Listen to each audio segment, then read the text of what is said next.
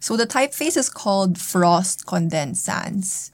And, you know, initially, we were like looking for different typefaces that might go well with the Frost brand. However, we didn't really find anything that fully captured the creative spirit, fearless creativity of Frost. So we thought, well, you know, why not just make our own typeface then? Welcome to Fractional by Swarm. This is the podcast where we interview top fractional designers, engineers, makers, and builders. See how the best fractional workers carve their own path, complete their side quests, and passions in life. This is your gateway to living a successful fractional lifestyle. In this episode of Fractional, we talk to Frances To. She's an independent designer who specializes in creating bespoke websites, digital products, and interactive stories on Webflow. Since the start of Frances's independent design practice, her work has been recognized by Awwwards, CSS Design Awards, Typewolf, and Buried Signals.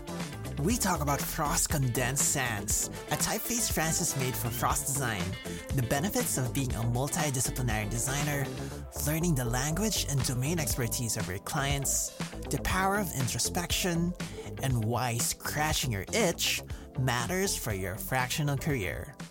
I hope you enjoyed the episode. Frances, welcome back to the studio. Welcome to Fractional. Hey Alexis, thanks for having me. So Frances, can you please introduce yourself to all of our listeners? Sure. So I am Frances, and I currently do bespoke websites and interactive stories. What's a bespoke website? So bespoke websites just means that you're getting good typography, branding, illustrations, animations, like basically the whole package. It's not like your just usual get a template from a marketplace kind of thing. Yes, no. So when you look at the websites I make, they're actually different from what you typically see online. They're more customized for your brand, for your unique context. More customized. So can you give an example of that?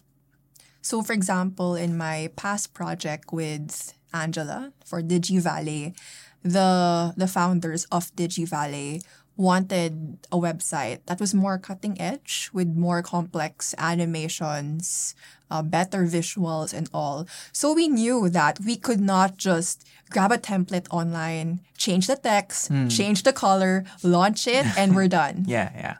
So you had to do your own Bezier curves, all of the interactions.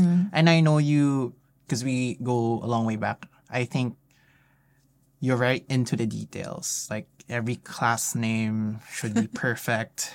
All the interactions need to be organized. What kind of tools do you use to make it happen? I use just two tools, actually. Figma and Webflow. Oh, you love Webflow, I think. Yes. Right? Like, why do you love it? It lets me build websites without the need to write code.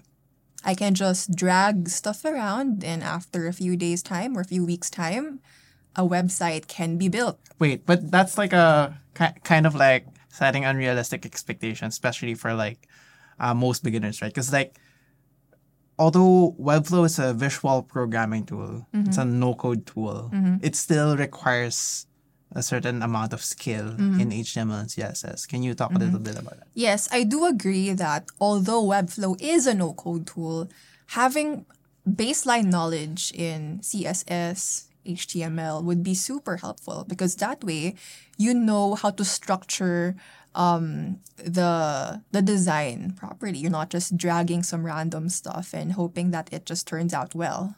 Okay, cool. So Frances, you are one of the talented designers I know in the local scene in the Philippines, and you've been a product designer. You co-founded a startup. Why go like a fractional designer life right now? Sure. So last year, I just wanted to do my own thing. Actually, for the longest time, I've been thinking about that. But initially, I thought, oh, maybe I should just get some experience working for an actual company first. But then as the days passed by, I just had this nagging feeling of just, you know, doing it right now while I'm still young. So I was like, well, you know, just do it then. And so here I am. What are your considerations when you made a decision? Mm-hmm. I wanted freedom and control. Freedom and control. Yes. So the good thing about being a fractional designer is the fact that you can pick your own projects. So by picking your own projects, you get to work on things which actually interest you. What are the things that interest you? And like what kind of projects are those? So right now, I'm working with Frost Design and Consulting Group. So, JP and friends. Yes, JP. Okay. Shout out to JP. Okay. I think I saw you post like a series of things on social media that you made a typeface for their anniversary or something. Right? Yes. So the typeface is called Frost Condensed Sans. And, initially, we were looking for different typefaces that might go well with the Frost brand. However, we didn't really find anything that fully captured the creative spirit, fearless creativity of Frost. So we thought, why not just make our own typeface then? And I think for someone like you, we came from the same school. As far as I know, in your program, Information Design in Ateneo, you did the typography course. Was that any of help for you when you were doing the typeface itself? Mm-hmm. It was somewhat helpful, yes, because that typography course gave me the baseline knowledge on how typography works, right? How do you know if a font or typeface is serif, sans serif, if it's humanist or transitional? How do you look at the different parts of a glyph, right? So, but can a self-taught designer learn all of that and make their own typeface? What do you think? I think it's possible. There are so many books out there, resources, YouTube videos that you can just watch and consume. Is that what you did? When you were doing the typeface itself? To be honest, I didn't really do some pre-reading before. I just jumped into it, made the typeface. That's great to hear. Because that means you don't really need a super formal education to do it, right? I think having some knowledge is still helpful. Okay. Some level of baseline knowledge. Yeah, some level of baseline knowledge. To do it right. Yes. Okay. So walk us through, just how you made it and what was the impact so far. So, lots of people thought that I used some complex type software for that. But to be honest, I just used Figma because it's a tool that I was most familiar with. So I just used Figma. I just drew a bunch of rectangles and circles. I merged them together, flattened them, and then that was it, honestly. Was there some sort of plugin that you use to turn it into a type? No. So how do you do it? Do you export to an OTF or something? No, we haven't done that yet. So whatever letters or words you're seeing right now, they were arranged manually. Okay, that's cool. I think at some point you will probably turn it into a proper format, but. I think it's incredible. There are not a lot of type designers here. Maybe some of the people from some studios Plus 63. Mm-hmm. So what have you been learning recently, Frances? What have I been learning recently? Yeah. It's more on, I would say, type design. Mm. So JP has been helpful in giving me feedback on the small details of my typeface. Just yesterday, we were fixing some details that people would not really notice, but can actually make a huge difference in the typeface. So, for example, for the letter E, we had to make some of the bars longer than the rest. And then, if you look at it, you wouldn't really know that, okay, this bar is longer than the other. No one cares. No one really cares, but it makes the vibe, the aura of the typeface just changes when you adjust that small things. Even if they're, just by a few pixels. I had to move the bar just 3 pixels or 4 pixels, and then it made it all better. One of the most important things to, you know, top tier designers, and this is something we believe at Swarm, like it's something that we need employees to care about, is like some level of obsession over the craft, right? Like craft quality needs to be top notch. What do you think enabled you to have this kind of mindset? I think being a holistic designer helped. So before I was a web designer, I did many things. I was an illustrator. I did some fine art. I did graphic design, some photography. I learned how to write a bit. So I guess all those different skills kind of like mixed together. And it's like cross-pollinated. Yeah, cross-pollinated. Whole experience. And like when you try to apply it, it has a better output or an outcome. Yes. Right. So talk about the value of, you know, just being a multidisciplinary designer. What does that even mean? I'll share one story. There was a time, actually last week, JP made me review a website that they did for a client. And then as I checked the website, I saw that there was one image, one asset, which looked okay, but then some adjustment had to be made to make it even more better. So I told JP, I saw that certain images kind of clash together at one point. In illustration, that's called a tangent. And that just... A tangent, what is that? It's when different points lines intersect at one point. Okay. And it just gives the drawing like a weird feeling. Like, why is everything like just squished in one area?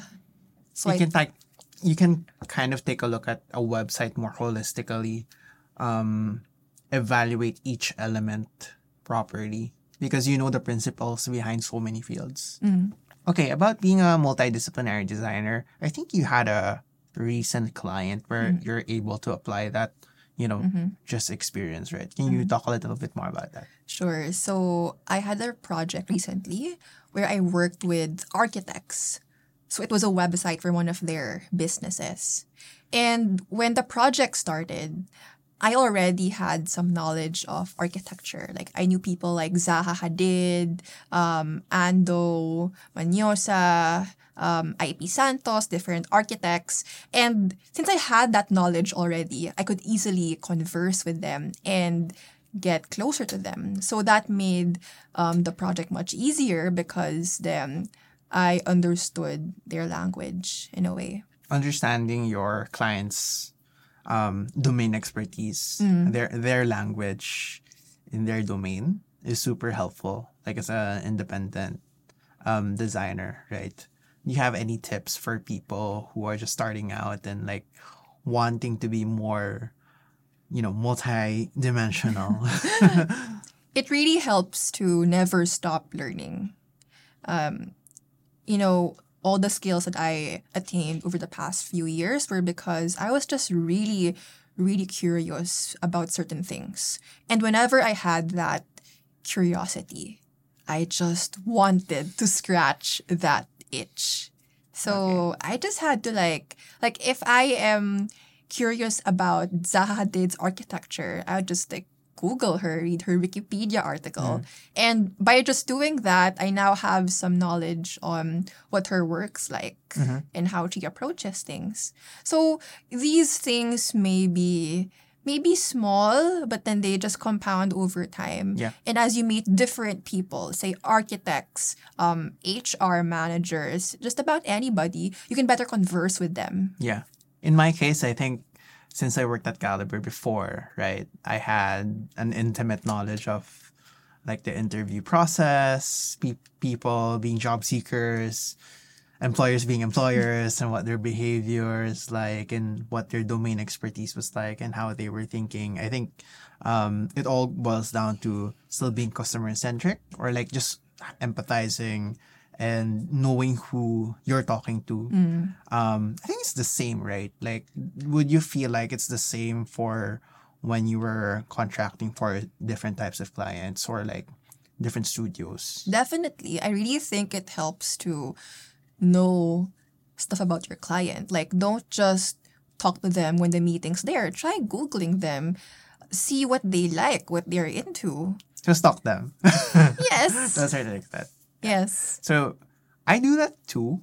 Like when, let's say, before in my other podcast, right? Like when I'm researching guests, I kind of try to get into their head. Okay, why did this person go here? Mm-hmm. Why did this person do this specific thing? Or how do they converse online? Just so I could understand their, you know, profile as a person. And that helps me have a better conversation during the interview. So yeah, I think that's great.